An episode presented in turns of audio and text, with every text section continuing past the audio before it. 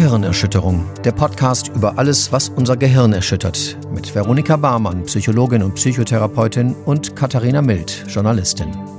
Herzlich willkommen zu unserer neuen Folge. Heute beschäftigen wir uns mal wieder mit einem Thema, das ihr euch von uns gewünscht habt, dass wir uns damit beschäftigen. Äh, und es ist auch ein sehr schönes, spannendes Thema. Deshalb vielen, vielen Dank, dass ihr das vorgeschlagen habt. Wir beschäftigen uns mit Dissoziation. Das ist quasi keine eigene Erkrankung, sondern ein Zustand, der auftreten kann im Zuge verschiedener psychischer Erkrankungen, wie zum Beispiel äh, Traumafolgestörung, da ist es, glaube ich, relativ häufig. Vero nickt schon im Hintergrund hier, das ja. könnt ihr jetzt gerade nicht hören, aber sie nickt schon fleißig. Genau, aber es gibt es auch in, in, in Zusammenhang mit anderen Erkrankungen, welche das sind. Das wird uns Vero nachher noch erläutern. Aber jetzt würde ich dich erstmal fragen, äh, beschreib uns doch mal, was es genau meint, dieser Begriff Dissoziation, der ja aus dem Lateinischen kommt und sowas wie trennen heißt. Ah ja, das weißt du also noch. Das weiß ich noch.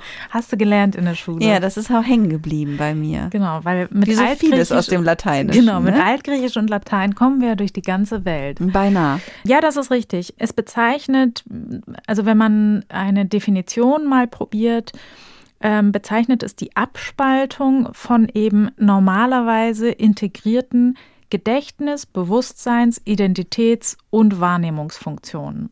Alles voneinander getrennt? Also es kann sozusagen, es kann alles auf einmal sein, es können nur Teile davon ah. sein. Und auch die Abspaltung oder man kann vielleicht noch besser sagen oder andere Definitionen benutzen eher das Wort so auseinanderfallen. Mhm. Kann eben teilweise oder vollständig sein. Und deswegen ist dieses Phänomen auch auf einem Kontinuum anzusiedeln. Genau, also es kann sehr leicht ausgeprägt sein und eben nur einige ähm, Prozesse betreffen oder es kann auch sehr, sehr schwer ausgeprägt sein und dann eben viele Bereiche betreffen, also eben das Gedächtnis, Bewusstsein und die Wahrnehmungsfunktionen oder die Identität ganz stark betreffen und so weiter. Deswegen, das ist eben ein Versuch einer Definition von einem Phänomen, was sehr äh, vielschichtig und ähm, vielgesichtig sein kann. Also es kann ganz viele verschiedene Ausprägungen haben. Und deswegen ist das auch so ein bisschen ja, es ist deswegen auch schwierig in der Praxis damit umzugehen. Man muss es erstmal richtig diagnostizieren und erkennen einfach. Mhm. Und dann muss man eben auch wissen, wie man damit umgehen kann. Das sind dann natürlich auch ganz viele unterschiedliche Lösungen, die man generieren muss, weil es eben so verschieden auftreten kann und eben dann ganz unterschiedliche Betroffene unterschiedliches brauchen auch einfach. Ja. Äh, kannst du, hast du mal ein Beispiel, wie das aussehen kann? Also ich stelle mir dann so Leute vor, die so vor, zum Beispiel vor sich hinstarren oder die nicht so richtig ansprechbar sind zum Beispiel? Genau, das kann eben sein und das wären so diese ähm, leichteren Ausprägungen und da muss man auch sagen, die kennt eigentlich jeder Mensch. Also dir wird das ja auch schon mal passiert sein, ne, dass du irgendwie Gedanken verloren irgendwo ähm, Loch in die Luft geguckt hast und dann ähm, spricht dich jemand an und manchmal hört man dann auch gar nicht sozusagen, dann erscheint einem das ganz weit weg und man braucht so ein bisschen, bis man wieder reagieren kann. Mhm. Oder auch als Kind äh, kenne ich das auch, da habe ich immer gesagt, ähm, man guckt sich fest. Also es ist manchmal richtig schwierig, dann so wieder in aktive Handlung zu kommen und seinen Blick da zu lösen oder so. Und das wären zum Beispiel schon leichte Ausprägungen von dissoziativen Zuständen. Und wenn es dann fortschreitet oder wenn wir jetzt sozusagen im Schweregrad fortschreiten, genau, dann sind das so Phänomene, jemand ist nicht mehr ansprechbar, der Blick ist nicht mehr, der Blickkontakt ist nicht mehr da oder der Blick ist auch nicht mehr beim Geschehen. Man muss ja nicht immer mit Menschen befasst sein, aber also der geht so ins Leere, das ist so eine Sache.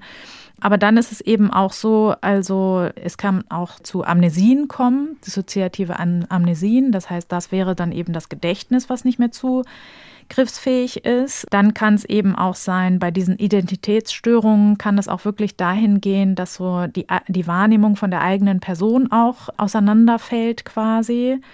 Und auch solche Wahrnehmungsfunktionen sind natürlich das Zuhören, das Gucken, das Steuern. Die Bewegungen können nicht mehr der Willkür unterliegen, also die sind vielleicht bewegungsunfähig. Es gibt auch sogenannte dissoziative Krampfanfälle. Ähm, da ist es auch wirklich so, dass Menschen wie so ähm, epileptische Anfälle haben, dann auch hinfallen. Und sozusagen, das wäre dann, wär dann eine schwere Form. Deswegen, man kann ganz schlecht für jemand Einzelnen sagen, das und das ist jetzt das Phänomen oder so, mhm. ne?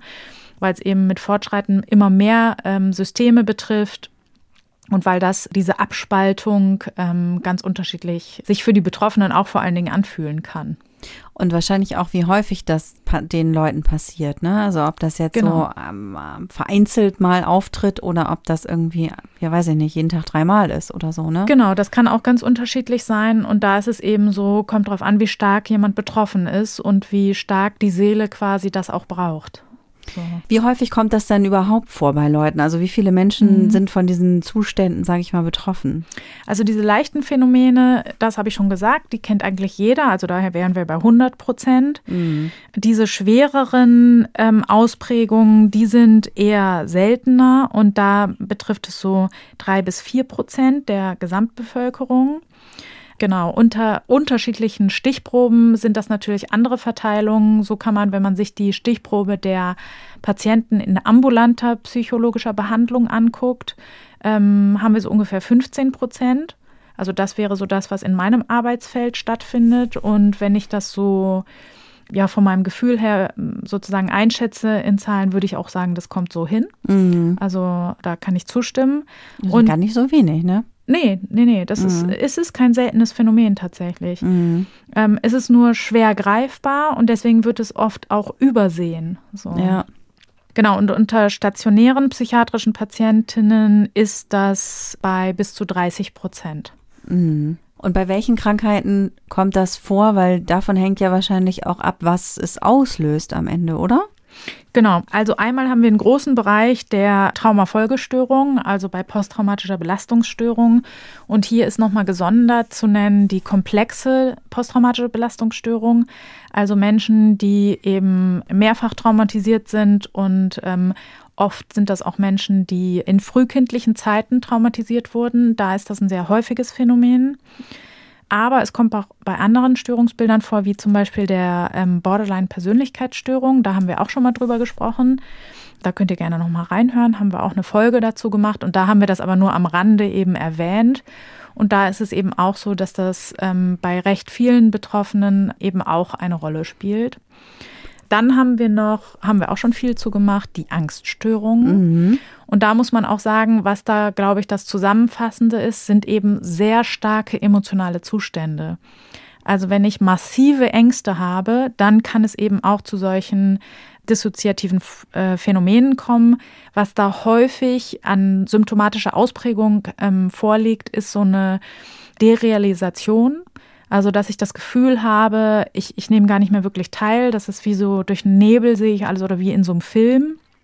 Und ich glaube, ich weiß nicht, ob du das auch kennst, aber wenn man so ganz starke Angst hat, dann ist man ja auch so beherrscht davon, dass einem die ganze restliche Welt auch irgendwie total weird vorkommt. Ne? Man denkt so, warum sind die jetzt alle normal? Warum laufen die ja alle rum? Und ne, da kommt man sich ja auch schon sehr abgelöst vor. Mhm und auch so Depersonalisierungsphänomene, dass man sich selber gar nicht mehr so richtig wahrnimmt, also gar nicht mehr so kohärent, sondern eher so ein bisschen, dass man so sich von außen betrachtet und ähm, sich von äh, eben eher so von außen sieht. Und das finde ich, kenne ich auch. Also gerade in sozialen Angstsituationen habe ich das wirklich oft, wenn die schlimm sind, ne? also wenn ich wirklich stark emotional bin, ist das immer so, dass ich so rausfahre aus mir und auch immer mich so wie von außen reden höre und dann mhm. immer auch sozusagen das so, wie wenn ich das kommentieren würde, dass ich denke, mein Gott, warum habe ich das jetzt gesagt? Habe ich es wirklich gesagt? Oh Gott, ja. Mhm. So, und ähm, das würde man auch schon dazu zählen. So. Ja. Dann gibt es das aber auch bei verschiedenen anderen Erkrankungen. Ähm, gut aufpassen muss man. Also insgesamt ist das so, dass eine korrekte Diagnostik dieser Phänomene essentiell ist. Das ist ein bisschen albern, ne? weil das sage ich jede Folge. Ne? Also eine korrekte Diagnostik ist immer das A und O von jeglicher guter Behandlung. Ähm, ohne das geht es einfach nicht. Aber hier ist, ist, es eben auch besonders herausfordernd oft. Ne? Da weiß man dann nicht, wo muss man das jetzt einordnen, welcher Störung ordnen wir das zu. Es haben vielleicht auch Menschen mehrere Erkrankungen und dann muss man eben schauen, liegt das jetzt an der Angststörung oder liegt das an einer anderen Sache. Und solche Phänomene können eben auch im Rahmen von Schizophrenien auftauchen. Ähm, und da muss man eben auch dann zum Beispiel, da gibt es auch tricky Situationen, wenn jemand zum Beispiel ähm, Stimmen hört dann kann er auch sehr abwesend wirken. Dann kann das auch ein dissoziativer Zustand sein, muss aber zum Beispiel nicht. Mhm. Oder es gibt auch andere Erkrankungen, wo wir dieses Phänomen haben. Es können auch zum Beispiel Menschen, die von Zwangsstörungen betroffen sind, Ähm, die sind vielleicht gerade sehr stark innerlich damit beschäftigt, ähm, Zwangsgedanken wegzudrängeln oder irgendwelche gedanklichen Neutralisationen auszuführen und die können auch sehr abwesend wirken. Die haben dann aber eben sozusagen anderes zu tun eigentlich. Ja. Und deswegen muss man da eben genau hinschauen. Und genau, also Störungen, wo ich es noch mal erlebt habe, was man aber nicht so eindeutig in der, also gibt es keine eindeutigen Quellen in der Literatur oder so. Das ist nicht immer kohärent da genannt. Ähm, aber ich habe es schon erlebt bei narzisstischen Persönlichkeitsstörungen oder auch Histrionen-Persönlichkeitsstörungen. Und ich glaube, dass da auch der gemeinsame Faktor eben diese starken emotionalen Zustände sind, die da eben im Rahmen dessen auftreten können. Mhm. Jetzt hast du die ganze Zeit, jetzt hast du die ganze Zeit gesagt, dass das so schwierig zu diagnostizieren. Gibt es denn überhaupt eine Möglichkeit, das so also über die verschiedenen Krankheiten hinweg festzumachen, das ist jetzt Dissoziation und das ist dann doch was anderes? Oder Genau, und eben nicht so eindeutig. Ne? Mhm. Also wir können dann eben verschiedene Hinweise sammeln und sagen, hey, das sieht aus wie ein dissoziativer Zustand, aber mhm. dann müssen wir eben auch Belege noch ranholen, wie, wie fühlt sich das denn subjektiv für die entsprechende Person an. Mhm. Also wenn zum Beispiel jemand sich dann, also jemand, der jetzt ähm, seinen Zwangsgedanken da folgt, der wird ja hinterher sagen können, ich konnte mich jetzt gar nicht darauf konzentrieren, was sie mich gefragt haben, weil ich musste immer 15 Mal in die Ecke gucken und dann muss ich in die andere Ecke nochmal gucken und so weiter. Und das hat mich abgelenkt. Ja. Während jemand, der dissoziativ verschwindet quasi, der würde vermutlich eher berichten, dass er wenig Erinnerungen hat. Dass er sagt, das kam mir jetzt gar nicht so lange vor ich habe gar nicht gehört, dass Sie mich was gefragt haben. Äh, entschuldigen Sie, jetzt bin ich irgendwie gerade, weiß ich gar nicht, was mir da passiert ist irgendwie. Mhm. Oder ich habe mich einfach ganz komisch gefühlt. Genau. Also es muss auch nicht sein, dass jemand immer komplett dann weg oder abwesend ist. Es können eben auch da, ähm, ist das ein Kontinuum. Manche sagen dann, ich habe ihre Stimme von ganz weit weg gehört, aber ich konnte irgendwie nicht reagieren. Genau, das hat auch unterschiedliche Ausprägungen und da muss man eben ganz genau nachfragen. Ja. Es gibt eben auch noch Erkrankungen, wo sozusagen ähm, die Dissoziation einfach das Hauptsymptom ist. Mhm. Und da gibt es auch verschiedene, ähm, die kann man eben auch nach ICD-10 dann ähm, diagnostizieren. Das wäre einmal eine dissoziative Amnesie. Also das sind eben diese Zustände, wo jemand hinterher überhaupt nicht mehr weiß, was da überhaupt passiert ist. Da gibt es eine besondere Form von, die dissoziative Fug. Ähm, da ist es so, dass Menschen tatsächlich ihre gewohnte Umgebung einfach verlassen mhm. und irgendwie ähm, wo ganz anders hingehen und ähm, hinterher auch gar nicht mehr wissen, warum sie das gemacht haben oder wo sie eigentlich in Wirklichkeit hingehören oder sowas. Mhm. Das ist ein seltenes Phänomen, aber natürlich ein ähm, sehr auffälliges Phänomen. Und genau, da kenne ich nur die eine Szene aus. Ah, wie heißt denn diese Serie, wo ich konnte die leider selber nicht gucken, weil die mir zu äh, hart war, Breaking Bad. Mhm. Genau, die habe ich nur die erste oder zweite Folge geguckt, da konnte ich leider nicht mehr. Weil es mir und da ist das auch so, dass dieser, diese Hauptperson da, die verschwindet irgendwie in der Wüste. Gut, weil er da Drogen macht und so weiter, ne? Irgendwie, äh, glaube ich zumindest. Oder sich da mit irgendwelchen Leuten trifft oder so. Du, aber, ich sehe, du bist informiert. Ja, ich nicht so gut, aber er sagt dann hinterher, äh, mimt er sozusagen so eine dissoziative Fug. Er sagt halt, ja, ich kann mich da an gar nichts erinnern, äh, ich weiß gar nicht, was ah, mit mir ah, geschehen ist. So, ja, ne? Ja. Genau. Ähm, genau, dann gibt es noch den dissoziativen Stupor. Das ist so eine Bewegungsunfähigkeit. Da können Leute eben motorisch überhaupt nicht mehr ähm, sich steuern. Es gibt auch so Trance- und Besessenheitszustände. Das kennt man auch aus so Filmen, wo es so um so Teufelsaustreibungen und sowas geht. Ähm, genau, und dann diese dissoziativen Krampfanfälle, das hatte ich auch schon gesagt. Mhm. Ähm, das ist häufig so, dass dann erstmal eine Epilepsie diagnostiziert wird, aber dann eben rauskommt, dass die neuronalen Korrelate eben anders aussehen einfach. Mhm. Genau.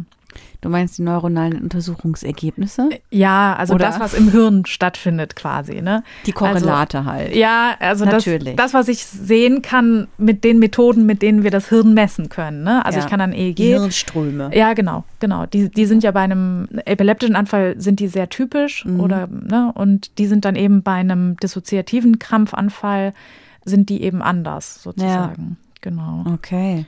Genau, und dann gibt es auch noch eine Störung, da müssen wir auch unbedingt noch mal eine Folge zu machen, weil das auch oft gewünscht wurde. Und das wäre die dissoziative Identitätsstörung. Mhm. Das ist das, was so landläufig die Leute bezeichnen als multiple Persönlichkeiten. Ah, ja. Mhm. Genau, das gehört, würde man auch da reinzählen, dass es eben auch hier eine Spaltung, die die eigene Identität betrifft und die so tiefgreifend ist, dass sich sozusagen diese Anteile wie eigene Personen innerhalb Mhm. des Menschen bewegen. Mhm. Genau, aber das ist ähm, relativ komplex und da würde ich, also das wird jetzt hier. Hast du Hunger oder hab Ich wollte gerade sagen, hat das meinen Bauch gekauert? Geil. Ja, kann gut sein, dass ich Hunger habe. Doch, wenn ich so auf die Uhr gucke, Ja, ne? könnte es ein Hüngerchen sein, ja. ja. Müssen wir gleich mal. Aber das Essen, was ich mit habe, ist sehr laut. Ich glaube, das möchte jetzt keiner. Da wartest du jetzt bitte noch eine halbe ja, Stunde. ja, das machen wir jetzt hier nochmal kurz fertig.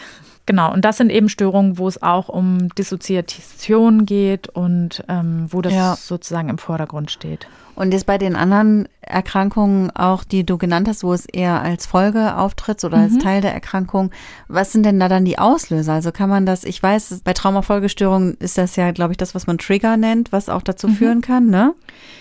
Genau. Oder? Ja. ja so also. gefährliches Halbwissen jetzt, ehrlich gesagt, was ich hier von mir gebe, aber Nee, es ist schon richtig, aber du fragst dich ja, wie der Zusammenhang ist. Und Mhm. zwar ein bestimmter Trigger kann eben eine Flashback auslösen. Und ähm, die sind in der Regel begleitet eben von sehr starken Gefühlen.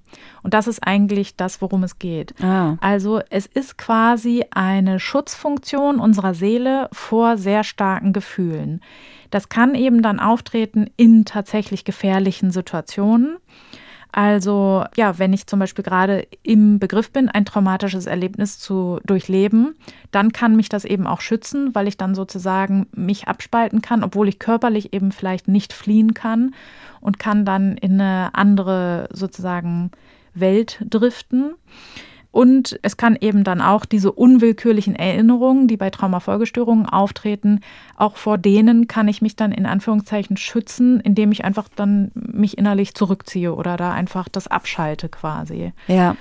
Genau, und das kann eben auch passieren durch starke Konflikte, kann, können eben auch sehr starke Gefühle ausgelöst werden. Wenn ich zum Beispiel eine narzisstische Persönlichkeitsstörung habe und ich werde extrem abgewertet in meinem System, dann kann es auch sein, dass ich dem einfach gar nicht begegnen kann, sondern dass meine Seele dann einfach sagt, okay, hier ist zu viel und ich einfach in so eine Starre dann quasi mich zurückziehe. Genau, und an sich ist diese Funktion überlebenswichtig, um eben in gefährlichen Situationen zu bestehen.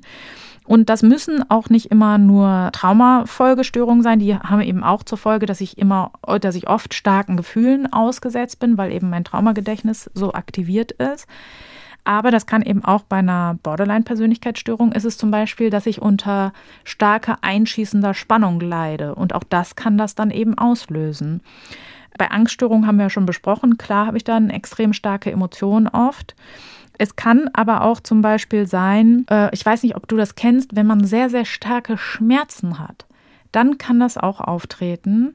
Ich würde nämlich sagen, dass ich äh, bei den Geburten meiner Kinder das zum Teil hatte. Dass ich dann irgendwie war mir dann, also beim zweiten war das auf jeden Fall so, da hatte ich auch so unangenehme Bedingungen, durfte mich nicht bewegen und so. Und da war das auch so, dass ich dachte so, okay, ich, ich also da habe ich sogar richtig das auch forciert und habe gedacht, so, ich muss weg irgendwie. Und, oder bei einer Zahnarztbehandlung, da kann man das auch machen, dass man sich so einen schönen Ort wünscht einfach. Ich versuche das immer, aber es klappt bei mir nur so halb leider. Ja? Also beim auf dem Zahnarztstuhl. Ja, Ah, ja, ja. So wie auch irgendwie so ein bisschen wie so ein Trance, dass ich Ja, irgendwie meinen genau. Körper verlasse. Aber es Genau. funktioniert bei mir nicht so gut. Ah, Ich kann das ganz gut, ähm, aber das kann man auch üben tatsächlich. Mhm. Aber kann auch sein, dass ich es aus gutem Grund schon von allein geübt habe. Ja. genau. Es kann auch zum Beispiel bei Mangelzuständen ist das auch was, wo das eher einsetzt. Also das ist vielleicht was anderes, das müsstest du auch gut kennen, wenn man so richtig krass Hunger hat. Mhm. Dann ist es auch so, dass das irgendwie, ne, dann fällt ja auch die Konzentration schon viel schwieriger. Man kann sich schlechter fokussieren, ne? Und wenn das immer schlimmer wird, dann ist es auch so, dass man oft so in sich zurückzieht, so relativ lethargisch wird und so weiter. Und da können eben dann auch leicht so dissoziativere Phänomene auftreten. Deswegen, also insgesamt muss man sagen, es ist eigentlich dazu da, um uns zu beschützen vor sehr schlimmen oder unangenehmen Erfahrungen. Ja, also eigentlich was Nützliches. Ja, kann man so sagen, ja. Aber natürlich auch super komplex und so vielfältig. Ja, das stimmt. Wie findest du denn in der Praxis dann raus, ob tatsächlich, ob jemand das hat oder nicht? Also man kann da zum Beispiel auch Fragebögen zu Rate ziehen, unter anderem den Summantiform dissoziativen Fra Questionnaire, also ist eigentlich auf Englisch, ne, den SDQ 20, der ist zum Beispiel frei verfügbar. Ja. Und da fragt man Menschen zum Beispiel, wir können den ja mal durchgehen. Ja. Dann könnt ihr auch zu Hause mal mitmachen, wenn ihr denkt, vielleicht könntet ihr an dieser Symptomatik leiden. Da wäre das die erste Frage, fällt es dir manchmal schwer zu urinieren? Ja. Und jetzt, wie viele Möglichkeiten habe ich auszuwählen? Fünf. Und zwar überhaupt nicht, ein wenig, mäßig, äh, ziemlich stark oder sehr stark. Ähm, das fällt mir überhaupt nicht schwer. Und dir? Nee, auch nicht, aber ähm, ich kenne schon Leute, bei denen das so ist. Hätte ich jetzt zum Beispiel auch gar nicht gedacht, dass das miteinander zusammenhängen kann. Ja, doch. Und also ich muss sagen, das kann ich sogar nachvollziehen, wenn man lange nicht darf. Kennst du das? Wenn du irgendwo nicht auf Toilette kannst und dann und dann da äh, hat man dann endlich eine Toilette, dann kann, kannst also Kenne ich nicht. ich bin mal mit Ich jemandem gehe dann sehr gut. Ich kann Ach nur nicht so. so gut. Ich kann nur nicht so gut, wenn jemand direkt in der Ja, das Kabine kennen viele. sitzt. Ja, genau. Oder diese Schüchternheit, Erwartungshaltung ne? oder Ja. so. Ja, genau. Ja, also ich, ich bin mal mit jemandem äh, 29 Stunden an die äh, französische Atlantikküste gefahren mit so einem super Reisebus. War super günstig. Mega geil. Genau, und da haben wir genau eine Pinkelpause gemacht und die ist schon fast gestorben. Die mal, ich dachte, die kriegt eine Nierenkolik oder so. Ich kannte die gar nicht, die saß einfach zufällig neben mir. Oh Gott. Und dann hat der Bus endlich gehalten, man durfte aufs Klo und sie ist halt gerannt, weil sie halt wirklich dachte, sie stirbt jetzt. Und dann war da genau eine Toilette an dieser ähm, Tankstelle und natürlich der gesamte Bus Ja. stand halt vor dieser Toilette. Und das, hat- also alle sind dann gegangen und ich auch, ich war total happy und so. Und dann habe ich sie irgendwo wieder getroffen und dann hat sie mir nur so zugeraunt, sie konnte nicht.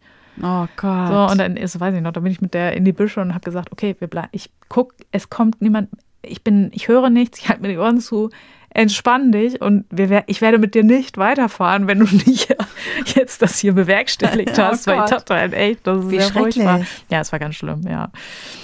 Schmecken dir Dinge nicht, die du sonst magst? Ach so, manchmal. Mhm. Es geht ja immer nur um manchmal. Genau. Ja. Äh, manchmal diese. Ist auch bei uns eine relativ schwierige Frage, ne? Die, Ha- die Handvoll Lebensmittel, die wir essen dürfen. Nee, ich glaube, ich glaube auch, dass Für ich die ist man schon sehr dankbar. Also, nee. Ja, also es ähm, gilt auch nicht bei Frauen während der Schwangerschaft oder der Periode. Ja, aber im Gegenteil, also das da, da mag ich die Klischee. Sachen eigentlich noch mehr. Ja. Nee, nee, das kann schon hormonell bedingt mal sein, dass man Ja, dann, ja. ne, aber ähm, Aber ja, ist auch das genau. Klischee mit den sauren Gurken und so.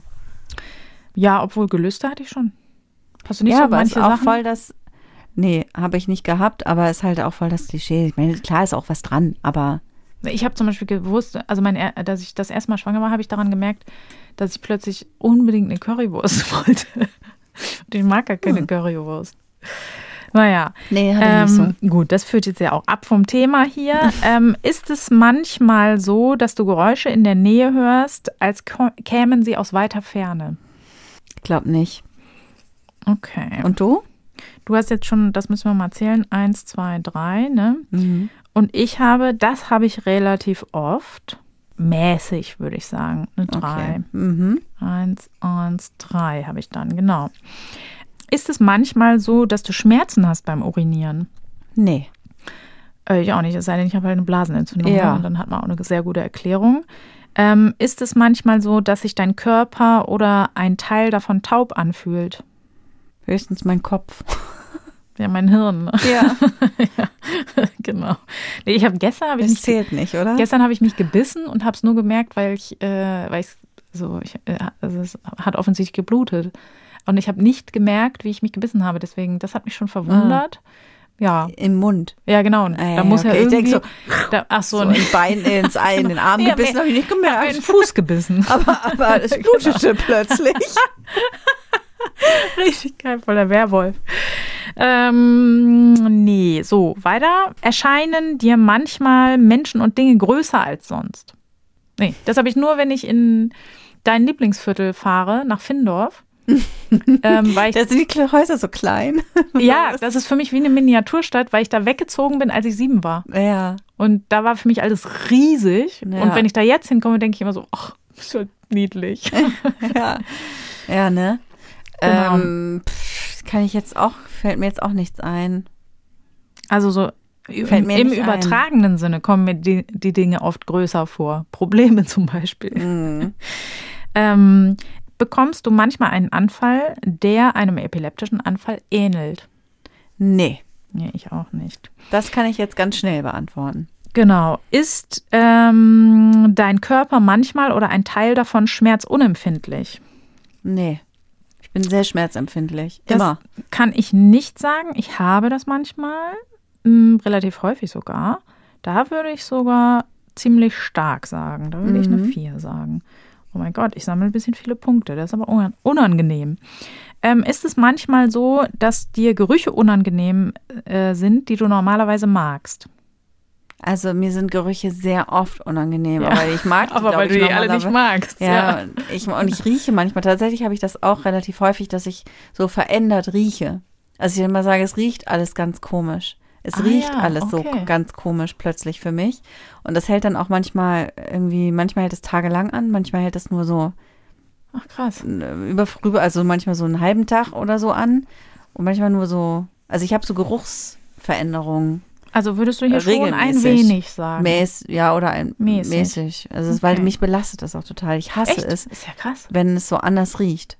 Und manchmal, glaube ich, ist es auch, äh, geht das einher mit einer Erkrankung, ne? Man riecht ja manchmal auch so verändert, wenn man krank ist oder so. Ja, das stimmt. Aber oft habe ich das halt einfach, ähm, jetzt gestern hatte ich es nämlich gerade wieder, das erste Mal, seit ich Corona hatte, weil es war so angenehm, weil ich habe, Mhm. seit ich Corona hatte, viel weniger gerochen ja. und dadurch hatte ich auch weniger dieses, oh mein Gott, es riecht schon wieder so komisch. Ach krass. Und dann rieche ich aber, zum Beispiel ich mich selber, rieche dann so plötzlich so ganz anders. Und dann kann ich mich selber immer gar nicht gut aushalten, Ach krass. weil ich so ja. anders rieche.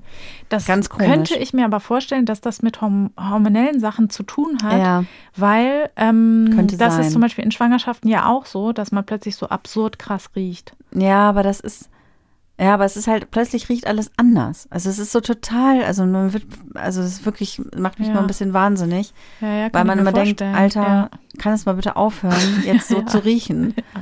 Aber du hast schon recht, Okay. ich denke auch, also ich denke auch manchmal, dass es irgendwas Hormonelles ist oder so. Aber ich bin da noch nicht, also ich habe das über Jahr, seit Jahren habe ich das jetzt relativ regelmäßig immer mal und ich weiß nicht, woher das kommt. Ah, krass, dem müssen wir nochmal auf den Grund gehen. du. Ja. Aber es ist, genau, ja, kannst du sagen.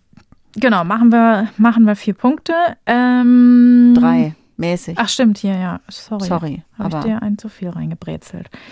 So, hast du manchmal äh, Schmerzen in deinen Genitalien? ja, manchmal. Ja, würde ich auch sagen. Hat man doch manchmal, oder? Würde ich auch sagen. So, ist das nicht Ist auch ein normal? empfindlicher Bereich, oder Ja. nicht?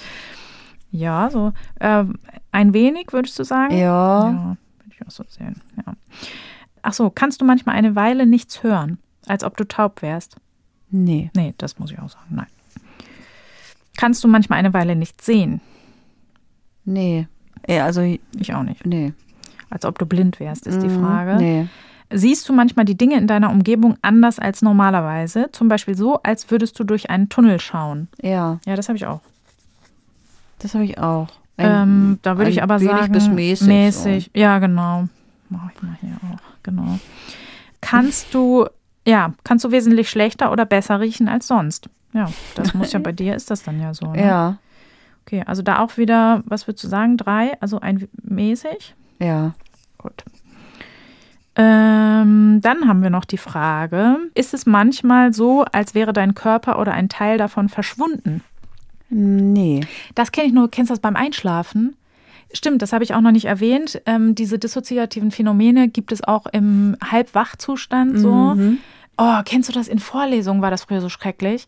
Äh, wenn dein Gehirn einschläft. Ja, wenn man so wegdriftet. Ja, aber Ja. so, dass du wirklich sozusagen so im Kopf schon einschläfst Ah. und schon so, so geloss- äh, gelockerte Assoziationen hast. Weißt du, dass du schon so ganz komische Verknüpfungen hast und dann so, Ja. dann schreckt man so hoch. Oh das, oh, das ist einer der unangenehmsten Zustände. Ich finde es so schlimm und ich bin so froh, dass ich nicht mehr so viel in so Vorlesungen oder sowas hängen muss. Wo man so, weißt du, Ja. so in so einem gewissen Tempo, so einschläfernd, repetitiv so Sachen dargeboten bekommt. Au, hasse ich echt. Ja. Ähm, genau, aber so im Alltag ist bei mir nichts verschwunden und bei dir? Nee. Gut, machen wir hier eins. Manchmal kannst du nicht oder nur sehr mühsam schlucken. Nein. Ist bei mir auch nicht. Kannst du manchmal mehrere Nächte nacheinander nicht schlafen, Hm. ähm, bist aber tagsüber trotzdem sehr aktiv. Nein. Ja, das muss ich leider absolut bejahen. Was? Das ist einfach richtig krank. Ja, ich habe super krasse Schlafstörungen. Und so in, in den Zeiten, wo die Kinder halt sehr viel Schlaf eingefordert haben, ist das halt besser. Mhm. Einfach weil der Körper halt krank übermüdet ist dann so, was für Mhm. mich dann immer ganz angenehm ist. Aber jetzt lässt das ja langsam nach. Ich kann schon ab und zu mal äh, wie ein normaler Mensch wieder schlafen und jetzt kommen auch die Schlafstörungen wieder leider. Krass. Ja, nervig. Also da würde ich mir doch schon mindestens ein mäßig geben. Na, mehrere Nächte nacheinander. Nicht, dass du gar nicht schlafen Ist kannst. irre, ja. Krass. Also neulich, ja, Voll doch. unangenehm. Es ist ja genau, manchmal, also nicht komplett gar nicht, aber dann schlafe ich so eine Stunde und dann ist es auch immer, wenn ich dann die nächste Nacht denke ich dann so, ja gut, jetzt muss ich ja schlafen, das ist ja krank so, ne? Du kannst ja nicht nur mit einer Stunde. Ich bin da auch wie ein Zombie. Ja. Gott sei Dank so, meine Familie ist da sehr verständnisvoll, dann sage ich das halt und dann ist auch irgendwie klar, dass dann wieder Zombie-mäßig Oh Gott. ist. Aber es kann dann sehr gut sein, dass ich dann trotzdem die nächste Nacht wieder wach liege oder so. Ja. Ich bin da relativ, ich, was willst du auch machen, ne? Es ist ja dieses Psycho, Ja. psychoedukativ, gehst du dann ja als erstes vor, es hat sich jetzt noch nie jemand totwach gelegen, so, ne? Also der Körper erholt sich dann schon. Also man kann da nicht geschädigt werden davon, Mhm. aber es ist halt auch kein schöner Zustand oder so. Ich weiß, Ja. da war ich mit der Schule, war ich mal in der Kunsthalle in Hamburg und da gibt's im Keller gab's eine Fotografieausstellung. Da war ein Foto, wo jemand so unter so einem Küchentisch liegt und äh, es ist so eine Neonröhre an. Und das hieß Insomnia, das Bild. Oh und ich habe es so gefühlt. ja, ich habe das schon ziemlich lange. Manchmal kannst du nicht oder nur sehr mühsam sprechen oder nur flüstern. Nee. Das wäre jetzt auch krass in deinem Beruf so. Wäre un wär unpraktisch auf jeden Fall. Wer Verkehr. Äh, auf der A1 liegen Gegenstände. Wäre schon ganz gut, wenn du das rauskriegst. Ja, ne?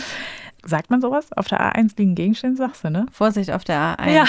Zwischen bla bla bla und bla bla bla liegen Gegenstände auf der. Fahrbahn. Zwischen Stuckenborstel. Und, äh, und Euten oder so. Ja. Zwischen Euten und Stuckenborstel liegen Gegenstände auf der Fahrbahn. Ja, richtig geil. Fahren Sie da bitte besonders vorsichtig. Ja, finde ich richtig gut. Manchmal bist du eine Weile wie gelähmt. Gelähmt steht hier übrigens. Was habe ich gesagt? Wie gelähmt. Ja, Ja, bei bin ich eine Weile gelähmt oder wie gelähmt ist ja was anderes. Ja. Ach so. Habe ich jetzt falsch gelesen. Danke. Entschuldigung, jetzt hast du es nochmal richtig, oder? Äh, manchmal bin ich eine Weile wie gelähmt. Nein, nicht. Weil wie gelähmt würde ich ich wirklich. sagen, ja, aber gelähmt bin ich nicht. Ja, wie, wie gelähmt? Ja, gelähmt wäre ja auch, dann wärst du ja gelähmt jetzt. Ja, aber ich kann mich schon bewegen. Sag nochmal, was stell ist denn mal dann wie gelähmt für dich? Nee, ich muss das jetzt mal wissen. Was ist denn dann wie gelähmt für dich? So schwerer mich bewegen beweglich kann, oder weil was? sich vorübergehend nicht bewegen kann. Ich glaube, es ist exakt das, was hier gefragt wird, aber gut. Ähm, bist du manchmal, ich kann mich jetzt gerade konzentrieren, bist du manchmal eine Weile gelähmt? Nee. Ja, geil. Dafür darf ich das siebenmal vorlesen. Ja, damit ne? ich auch Nein sagen Ja, kann. ja, ja, ja. Ich Und auch du? nicht. Ich übrigens auch nicht. Es Ach sei so. denn, ich muss wie gelähmt vorlesen. Dann bin ich wie gelähmt. Nein, da Ähm, steht aber gelähmt. Äh, erstarrst du manchmal eine Weile? Erstarren zu Eis, Mm, Ja, aber das muss ich so bei mir sagen. salzsäulenmäßig. Ja, Ne? ich erstarre. Das ist, gibt's bei mir. Ja, gibt's. Habe ich noch nicht gesehen. Du jetzt bei mir? Mhm, Glaube ich. Ja, da, ja, also hier reise ich mich ja auch zusammen. In gewohnter Umgebung, sage ich mal. Ja, So, da, wenn ich dann so locker lasse, dann, ja, weil manchmal habe ich so 17 Gedankenstränge und dann Was? kann ich jetzt nicht noch einen 18. aufnehmen und nach außen hin reagieren. hast du, hast du eine Ahnung, wie lange damit, also bei Erstarren, eine Weile ist ja nicht sehr präzise. Ja, eine Weile klingt lang und eine Weile würde ich auch nicht sagen, dass es bei mir ist, aber es nervt schon meine Angehörigen. Ah, ja. So, Also ich glaube, ich habe das nicht. ja, ich würde mir da so ein mäßig geben oder so. so ein, Mhm. Ja, so, genau. Also eins, drei. So, jetzt zählen wir mal zusammen, ne? süß, finde ich, dass unter dem Test steht, würden Sie bitte nochmals überprüfen, ob Sie alle 20 Punkte beantwortet haben. Nicht, dass man zwischendurch weggedriftet ist, oder Zum wie? Beispiel, wenn du währenddessen dissoziiert bist und einfach Ja. von äh, man, oh, ich war ja bei Frage 3 bis 50. Frage 16 Ja. hast du Mhm. einfach nicht mitgemacht. genau. Finde ich irgendwie süß. Ähm, genau. Der Cut-Off-Wert, unter dem wir beide sehr stark sind, wir haben hier so pille-palle paar Punkte. Ich würde sagen, 20 hat man ja mit 1 schon. Äh, 20, warte mal, dann Was? hast du hier einmal 3, einmal 2. Was ist jetzt der Cut-Off-Wert? 20.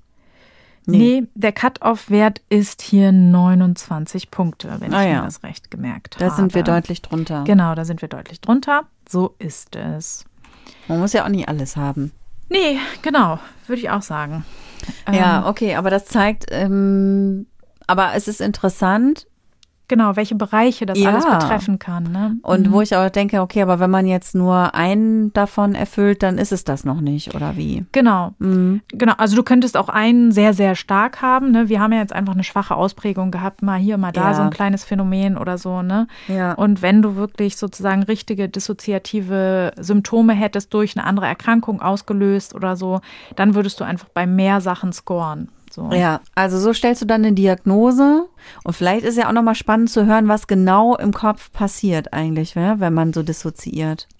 Es ist immer sehr spannend zu hören, was genau im Kopf passiert, weil wir Gott sei Dank in Köpfe reingucken können. Ja, können wir. Weil wir ja die Möglichkeit haben, mit funktionalen Magnetresonanztomographien in unseren Kopf reinzugucken und zu schauen, wo flaggert's denn genau? Und dadurch haben wir eben viel, viel mehr rausgefunden durch ähm, über unsere Gehirne. Und es war ja lange, wurde auch in Frage gestellt, also diese dissoziativen Phänomene sind auch so ein bisschen in dieser Historie mit so hysterischen Erkrankungen, wie man sie früher genannt hat, zu sehen. Und des die, das sind, wir erinnern uns, das sind die Erkrankungen, die von der Gebärmutter Genau. ausgehen, ne? Genau. Hauptsächlich. ist halt nur strange, weil man gemerkt hat, ach, Männer haben es auch. ah, ja. Genau, ähm, denen fehlt halt die Gebärmutter und dann hat man gemerkt, dann kann es wohl doch nicht damit zusammenhängen. genau, aber durch diese ähm, Tradition, dieses, ah, das ist psychosomatisch, da tut nur einer so, als ob, wurden oder werden auch heute noch manchmal ähm, diese Phänomene generell in Frage gestellt. Gibt es das überhaupt? Oder wollen die Leute doch die gute alte Aufmerksamkeit oder ne, ihr kennt diese ganzen Gerüchte. Und da freut es mich eben sehr, dass man eben bei vielen Menschen in den Kopf mal reingeguckt hat, die unter anderem auch unter dissoziativen Phänomenen äh, litten. Genau, und da hat man eben gesehen, dass ähm, die auch neurologische auffällige Besonderheiten in ihrem Kopf haben. Und zwar sind da drei verschiedene Netzwerke ähm, verstärkt verbunden. Also die haben eine höhere ähm, Konnektivität, was im Gehirn im Grunde bedeutet, die arbeiten oft zusammen. Also wenn der eine aktiv ist, dann ist der andere überdurchschnittlich häufig auch aktiv. Und da ist einmal zu nennen das zentrale exekutive Netzwerk, also das, mit dem wir, also es sitzt hinter unserer Stirn und dem hinteren Scheitellappen und das sind so akute Informationen, die wir zum Beispiel auch im Arbeitsgedächtnis verarbeiten. Also das ist sehr ähm, das, was wir so zum Handeln brauchen, konkret, also ja, so kann man es beschreiben. Und dann ist eben auch damit verstärkt aktiv unser sogenanntes Default-Netzwerk. Und das ist so ganz spannend, ähm, weil man früher nämlich auch dachte, dass das Gehirn auch mal nichts machen kann. Und dann ist so aufgefallen bei Versuchspersonen, wenn die gerade mal keine Aufgabe hatten, also meistens schiebt man ja Leute in den Scanner, weil die da irgendwas machen müssen. Ne? Ich habe mir ja im Studium mein Geld so verdient. Ah, Es war wirklich einfach great. Und da habe ich sehr viele äh, Stunden in Röhren verbracht, wo ich dann irgendwelche Rechenaufgaben machen musste oder irgendwelche Gesichtererkennungsspielchen da oder irgendwelche Sachen. Und da ist natürlich oft, ist dann immer so ein Versuchstrial und dann ist immer eine Pause und so weiter. Und in diesen Zeiten, wo die Leute halt da drin lagen und vermeintlich nichts zu tun hatten, hat man gemerkt, ah, da sind immer bestimmte ähm, Areale im Gehirn aktiv. Das ist sozusagen, ja, wie soll man da sagen, das Grundrauschen, was das Gehirn dann selber anfängt äh, zu machen, wenn es nichts zu tun hat. Das haben wir zum Beispiel auch aktiv, nicht nur, wenn du äh, dein Geld mit irrsinnigen Versuchen verdienst, sondern auch, wenn du zum Beispiel tagträumst. Ja. Also wenn du so richtig deinen Gedanken nachhängst und so frei vor dich hin assoziierst und so. Deswegen sind diese Zustände auch ganz gut im Grunde, weil die auch mit Kreativität assoziiert sind. Ich glaube, deswegen ist Duschen so gut, weil da kannst du ja nichts machen. Und da musst du ja so ein bisschen vor dich hin Tag träumen. Deswegen mir fallen immer super viele Sachen beim Duschen dann ein. Mhm. Stimmt, das hört man auch oft. Ist das bei dir auch so? Nee, aber das habe ich schon oft gehört, dass Leuten unter der Dusche irgendwas ja, einfällt. Ja, auf jeden Fall. Geht mir irgendwie gar nicht so. Ja, weil das auch, halt gemütlich, das mhm. kommt halt hinzu. Deswegen, genau. Aber dieses Netzwerk ist eben, äh, da ist der Stirn-Scheitel- und Schläfenlappen beteiligt und ähm, genau, das sind eben so Verbindungen, die bei Ruhe auftreten. Und was eben auch noch bei Dissoziation verstärkt ähm, dann aktiv ist oder da mit diesen anderen beiden zusammenarbeitet, ist das sogenannte Salienznetzwerk.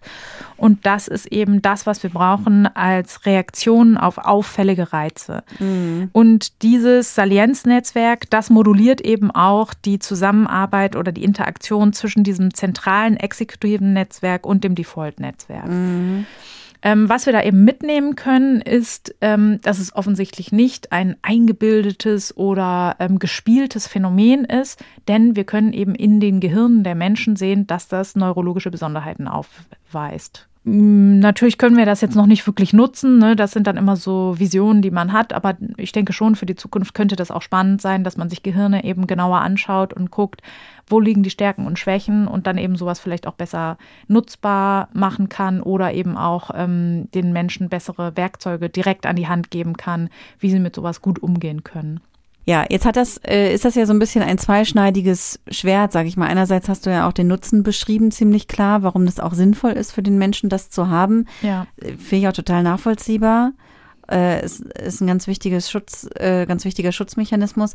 Auf der anderen Seite kann ich mir auch vorstellen, natürlich, dass es Leute aber auch beeinträchtigt, oder? Also wenn, ja. klar, gerade wenn es besonders heftig ist, heftig ausgeprägt ist, wenn man zum Beispiel epileptische Anfälle, also nicht epileptische, genau. aber epileptische ja. Art, epilepsieartige Anfälle hat.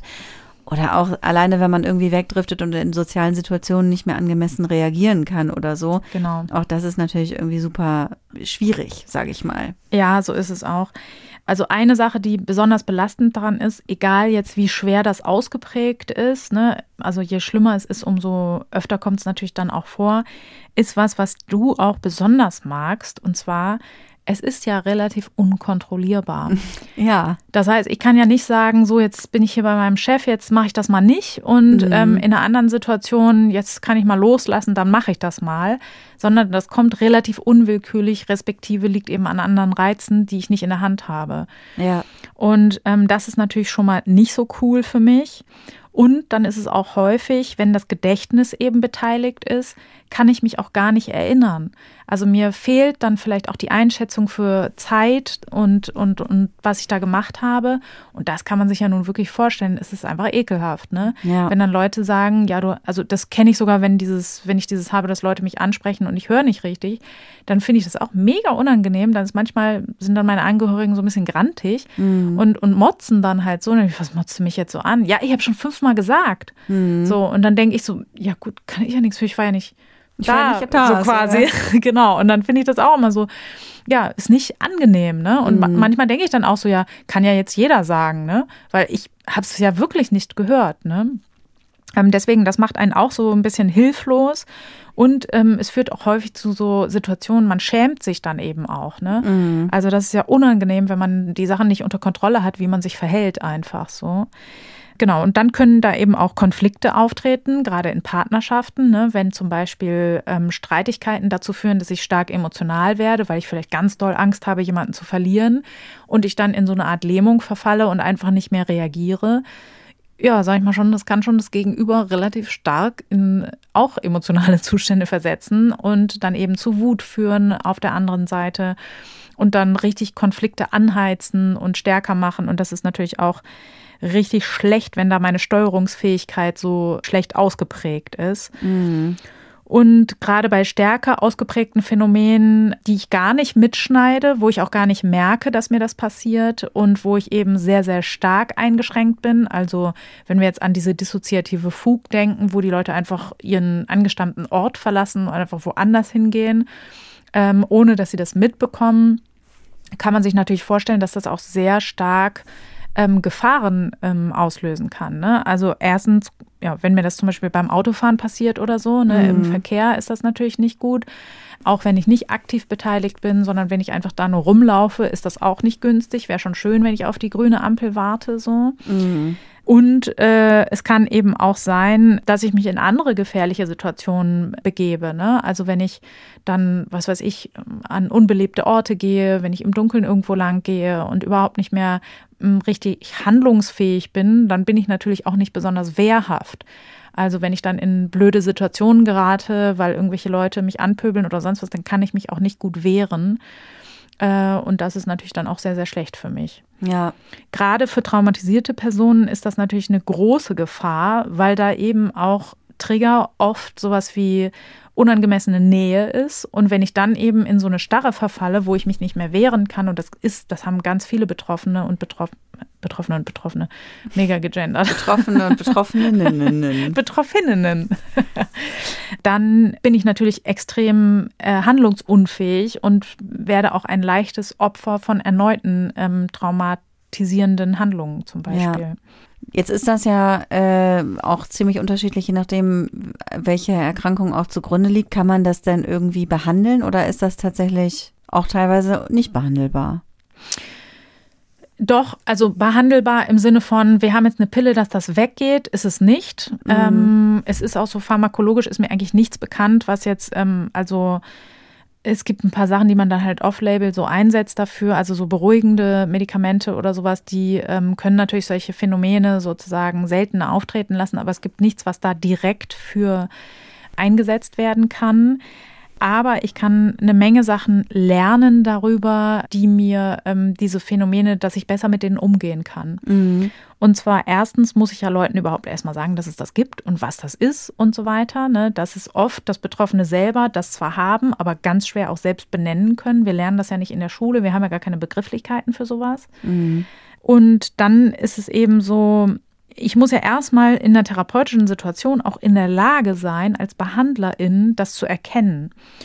Und ähm, da ist es eben vielleicht wichtig, dass ich weiß, dass wenn zum Beispiel der Blickkontakt weniger wird, wenn Leute nur noch auf den Boden starren, wenn sie ähm, reduzierter sind in ihren ähm, verbalen oder nonverbalen ähm, Aktionen, dann sollte ich schon mal an solche Phänomene denken. Häufig ist das aber so, also deswegen ist das auch nicht so leicht, dass Leute nicht von jetzt auf gleich gar nicht mehr handlungsfähig sind, sondern oft sind die so in so einer Art Funktionsmodus erstmal noch, dass ja. sie sozusagen schon noch reagieren. Aber auch da merkt man oft, das sind dann sehr reduzierte Antworten, sehr stereotyp. So ein bisschen wie, vielleicht kennst du das, wenn du jemanden wächst mhm. und der dann sagt, nee, nee, ich habe später. So. Ja. Das sind ja auch so total stereotypisierte Handlungen, die einfach gar nicht so der willentlichen Kontrolle unterliegen, sondern nur zum Ziel haben, gehe jetzt einfach weg, ich muss jetzt hier, ich will jetzt weiter funktionieren, so, ne? Mhm. Ähm, genau, da sollte man hellhörig sein. Natürlich, wenn die Menschen gar nicht mehr antworten oder nicht mehr richtig reagieren, dann muss man natürlich auch handeln. Und dann ist es ganz wichtig, dass ich als erstes ähm, denjenigen darauf anspreche und auch Bescheid gebe. Ne? Also ich als Therapeutin sage dann auch, hallo, sind Sie noch hier? Dann stelle ich ähm, häufig, also dann ist auch gut, wenn man das benennt. Ich habe das Gefühl, Sie dissoziieren jetzt. Das gibt auch oft den Betroffenen selber den Hinweis, weil sie dann erst die Aufmerksamkeit darauf lenken und sagen, ja, stimmt. Ne? Also oft sind die Leute dann in dem Moment noch handlungsfähig. Dann ist es wichtig, dass man die Stimme dann auch lauter macht und knapp, ähm, ne, knappe Sätze. Ne? Da muss man nicht kompliziert um einen heißen Brei darum faseln oder so dann, ne? sondern wo sind Sie gerade? Können Sie mir sagen, welcher Tag heute ist? Kurze, prägnante Fragen nach dem Hier und Jetzt stellen. Das ist eine gute Sache genau, sich beschreiben lassen, wo sind wir hier gerade, welche Zeit haben wir gerade, ähm, genau. Wenn es dann nicht besser wird, dann ähm, würde ich die Leute immer ansprechen und sagen, können Sie mal aufstehen eben. Genau, und das ist auch so, es ist oft so, dass Leute darauf noch reagieren können. Ne? Also es ist selten, dass jemand dann überhaupt nicht mehr sich bewegt und gar nichts mehr hört. Wenn dann jemand nicht reagiert, würde ich auch immer noch darauf zurückgreifen zu sagen, ich mache jetzt ein lautes Geräusch, um sie wieder hierher zu holen, würde ich laut in die Hände klatschen. Genau, dann würde ich mit demjenigen aufstehen und so eine Übung machen. Zum Beispiel, man kann den Körper abklopfen, dass man sich auch wieder sozusagen ähm, seiner Physis bewusst wird. Dann ist es auch gut, eine kurze Sportübung, um einfach sozusagen den Körper so ein bisschen in Wallungen zu bringen und so weiter. Wenn ähm, die betreffende Person Skills hat und kennt, dann kann man auch darauf verweisen, haben sie, ne, was, was hilft Ihnen da jetzt? Oder ich weiß das dann ja auch, weil ich das mit den Leuten erarbeitet habe, kann man sagen, ne, nehmen Sie mal die, ähm, was weiß ich hier, Akupressurkugel in die Hand oder so was auch häufig Sinn macht, um zum Beispiel, damit die Therapie dann auch, ne, man hat ja jetzt anderes zu tun, deswegen kommen die Leute ja nicht, sondern man will ja was anderes besprechen, dass man Leute auf so ein Balance Board stellt, weil dann eben auch solche Sachen eher verhindert werden. Also so eine Aktivität reinbringen ist immer ganz günstig. Genau, als letzte ähm, Mittel hätten wir dann zum Beispiel als sehr starken Skill noch eine Ammoniakampulle. Ähm, das sind so kleine ähm, Glasflaschen, die man dann knickt und da kommt eben ganz ähm, starker Geruch raus, ähm, der sehr beißend dann in den Schleimhäute kneift und das holt meistens die Leute dann auch wieder ins Hier und Jetzt. Genau, manche Therapeuten fassen auch Leute dann an und ne, das kann natürlich auch von außen Reiz sein. Ja, ich bin nicht so der touchy Typ. Ich mache das mhm. eigentlich nicht gerne. Aber das sind so die Mittel, die man dann hat ähm, in der akuten Situation. Und das ist wirklich auch wichtig, dass man es erkennt und dass man das tut. Weil das, also muss ich sagen, ist mir auch schon mal passiert, ne, dass jemand dann so vor sich hin funktioniert und dann immer nickt und mm mm sagt, ne, und man checkt es halt nicht, man kriegt es nicht mit, dass derjenige dissoziiert ist. Und dann kann man da eine Stunde an den 50 Minuten hinquatschen. Äh, der wird ja nichts mitnehmen davon, mhm. weil eben in diesem Zustand keine Lernerfahrungen möglich sind. Ne? Der kriegt ja überhaupt nicht sozusagen den Input von außen, der, der dringt ja gar nicht zu der Person vor. Mhm. Und deswegen, das ist mir auch schon ein, zwei Mal passiert, aber sollte man auf jeden Fall dringend vermeiden. Und man sollte auch an sich vermeiden, diese Zustände zu häufig ungebremst so laufen zu lassen, weil die dann eben auch viel stärker chronifizieren. Ah, okay. Genau. Und deswegen, du hast ja gesagt, was, was muss man dann, wie kann man das dann geringer, also wie kann man das mm, irgendwie in den Griff kriegen? Mm. Ja. Und da muss man erstmal schauen, ähm, was sind denn bei mir persönlich begünstigende Faktoren? Ja. In welchen Situationen kommt das überhaupt vor? Ne? Ja. Ähm, da ist es natürlich blöde, wenn ich, ähm, wenn mein Gedächtnis viel an, angegriffen ist, dann kann ich mich ja an vieles nicht erinnern. Dann mache ich zum Beispiel eine Verhaltensanalyse von genau der Zeit davor. Bis ähm, wann reicht denn Ihre Erinnerung? Ja. Und da kann man dann oft schon gucken, was, was lag davor, ne? welche Stressoren waren da. Ähm, relativ in Anführungszeichen leicht zu behebende Stressoren und die sehr häufig mit ähm, dissoziativen Zuständen einhergehen, sind zum Beispiel solche Dinge wie Müdigkeit, Hunger, Durst. Ja, ist wirklich, ne, ja, ne, weil. Da, kann ich mir vorstellen. Genau, man kann sich es erstens vorstellen und man kann sich natürlich auch vorstellen, wenn man durch eine schwere Krankheit gestresst ist, dann vernachlässigt man das auch leichter mal. Und ähm, da hat man Studien durchgeführt, dass wenn Menschen eben dehydriert sind, das hat man vor allen Dingen an Borderline-Persönlichkeitsstörungsbetroffenen herausgefunden, genau, dann tritt eben dissoziative Zustände treten einfach seltener auf. Und ich meine, leichter geht es ja nicht. Ne? Also trinken ist gesund. Und ähm, genau, wenn man dann eben. Auf sein Hungergefühl achten ist auch gut. Ja, eben, genau. Ja. Also das sind schon auch Basics, die man, die man einhalten sollte. Genau, das sind alles ja, Dinge, die uns gut tun und deswegen, das macht super Sinn, da drauf zu achten. Dann kann ich aber auch schauen, vielleicht sind es zum Beispiel Traumatrigger, ähm, wie kann ich die umgehen? Oder ne, dann hilft mir natürlich auch, wenn ich meine Grunderkrankung, die Traumafolgestörung, wenn ich die behandle, dann werden eben auch diese Phänomene natürlich weniger werden. Aber ich kann auch erstmal gucken, was ist es denn überhaupt? Muss ich denn da hingehen, wo jemand den und den Geruch immer hat oder sowas? Mhm. Ähm, genau. Und was ich auch schauen sollte, ist, dass ich einfach Passivität vermeide. Ne? Also wenn ich weiß, in den, den Situationen kommt das häufig vor, dann kann ich auch gucken, dass ich das lasse. Ich muss schauen als nächstes, was gibt es denn vielleicht für Frühwarnzeichen? Subjektiv kenne ich das oft, dass Patientin, Patientinnen mir sagen, das ist ganz plötzlich, da kann ich nichts machen, das ist einfach da. Ähm, wenn man das aber genau und immer wieder analysiert, kommt man oft doch dazu, dass es ähm, frühe Anzeichen gibt wie vielleicht einfach so ein leichtes Derealisationsphänomen schon. Es kommt mir schon alles bisschen komisch vor.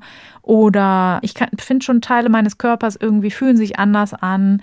Das sind alles so Frühwarnzeichen, die ich vielleicht noch gar nicht damit verknüpft habe, die aber eine Rolle spielen können. Und wenn man die ähm, dann äh, herausfindet, dann ist das das, das ist super einfach. Das können Entfremdungsgefühle sein, einfach so ein in sich gekehrt sein, so ein, so ein Gefühl der Anstrengung, auf andere reagieren zu müssen und so. Und wenn ich dann schon schaue, was, brauche ich jetzt, was hilft mir jetzt, brauche ich eine Pause, das kann schon ganz häufig ähm, helfen. Dann ist es ähm, natürlich gut, wenn ich herausfinde, was holt mich persönlich besonders gut daraus. Ne? Ist es eher was Aktiveres? Ist es eher ein Geruch? Ähm, sind es eher körperliche Reize oder so? Ne? Ich muss natürlich auch schauen, was hilft mir speziell gut und dann ist es sehr gut, wenn ich das griffbereit habe. Mhm. Also es ist natürlich sehr schlecht, wenn ich merke, boah, jetzt drifte ich ab und ähm, was weiß ich, dieses und jenes Aromaöl hilft mir und das habe ich ähm, jetzt zu Hause, deswegen muss ich da jetzt erstmal hinfahren und so weiter, sondern das sollte ich natürlich mhm. sofort in der Tasche griffbereit haben, weil ich eben eingeschränkt handlungsfähig bin in dem Moment. Ich muss es mir also so leicht wie möglich machen. Mhm. Genau, was auch hilft, ist ähm, das Umfeld informieren. Das ist häufig ja auch sehr mit Scham behaftet, aber da wäre es gut, zumindest den Menschen, die man vertraut, um sich herum aufzuklären, damit die vielleicht auch eingreifen können und häufiger mal sagen können, hey, bist du noch hier? Das kann eben auch hilfreich sein und vor allen Dingen auch Konflikte vermeiden. Und als allerletztes kann ich vielleicht noch nennen, es gibt auch ähm, für Traumafolgestörungen zumindest so Assistenzhunde. Und die sind auch speziell ähm, dafür ausgebildet, eben zu bemerken, dass diese Zustände auftreten und die können dann eben die betreffenden Personen sozusagen mit gewissen Sachen da schneller versuchen rauszuholen oder eben auch jemanden zum Beispiel sicher nach Hause geleiten. So, mhm. Genau. Okay, abschlecken. Die Hunde können ja. einen abschlecken. genau. Die Sie schlecken einen wieder ins Hier und Jetzt. Ja. Genau. Nee, ich weiß gar nicht, dass es dann Unterschied. Ja, ja, ja, genau. Aber dass aber, sie das merken. Das genau, die ja ziehen so dann so an den Personen und so, ne? Und mhm. aber finde ich immer wieder erstaunlich, dass Tiere so sensibel auf ja. solche Sachen reagieren Wahnsinn, können. Ne? Mhm, auf jeden Fall. Finde ich auch. Ja, vielen Dank, Vero, für die Gehirnerschütterung. Und vielen Dank euch fürs Zuhören. Wir hoffen, äh, ihr konntet auch einiges mitnehmen, vor allem die Betroffenen unter euch. Wenn äh, ihr dazu ähm, noch Fragen habt oder äh, Anmerkungen oder Ergänzungen oder so, dann schreibt uns gerne. Und auch wenn ihr andere Themen uns vorschlagen wollt oder wenn ihr generell uns irgendwelche Mitteilungen zukommen lassen wollt, dann äh, meldet euch gerne bei uns, wie immer. Und bewertet uns, kommentiert, liked uns, liked uns teilt es. Sternchen, erzählt genau. euren Freunden von uns. So sieht's aus. Und dann äh, hören wir uns ganz bald wieder. Also macht es gut und bis zur nächsten Folge. Das war Gehirnerschütterung, der Podcast über alles, was unser Gehirn erschüttert. Alle Folgen, Infos über das Projekt und wie ihr es unterstützen könnt, findet ihr auf gehirnerschütterung.com. Gehirnerschütterung mit UE.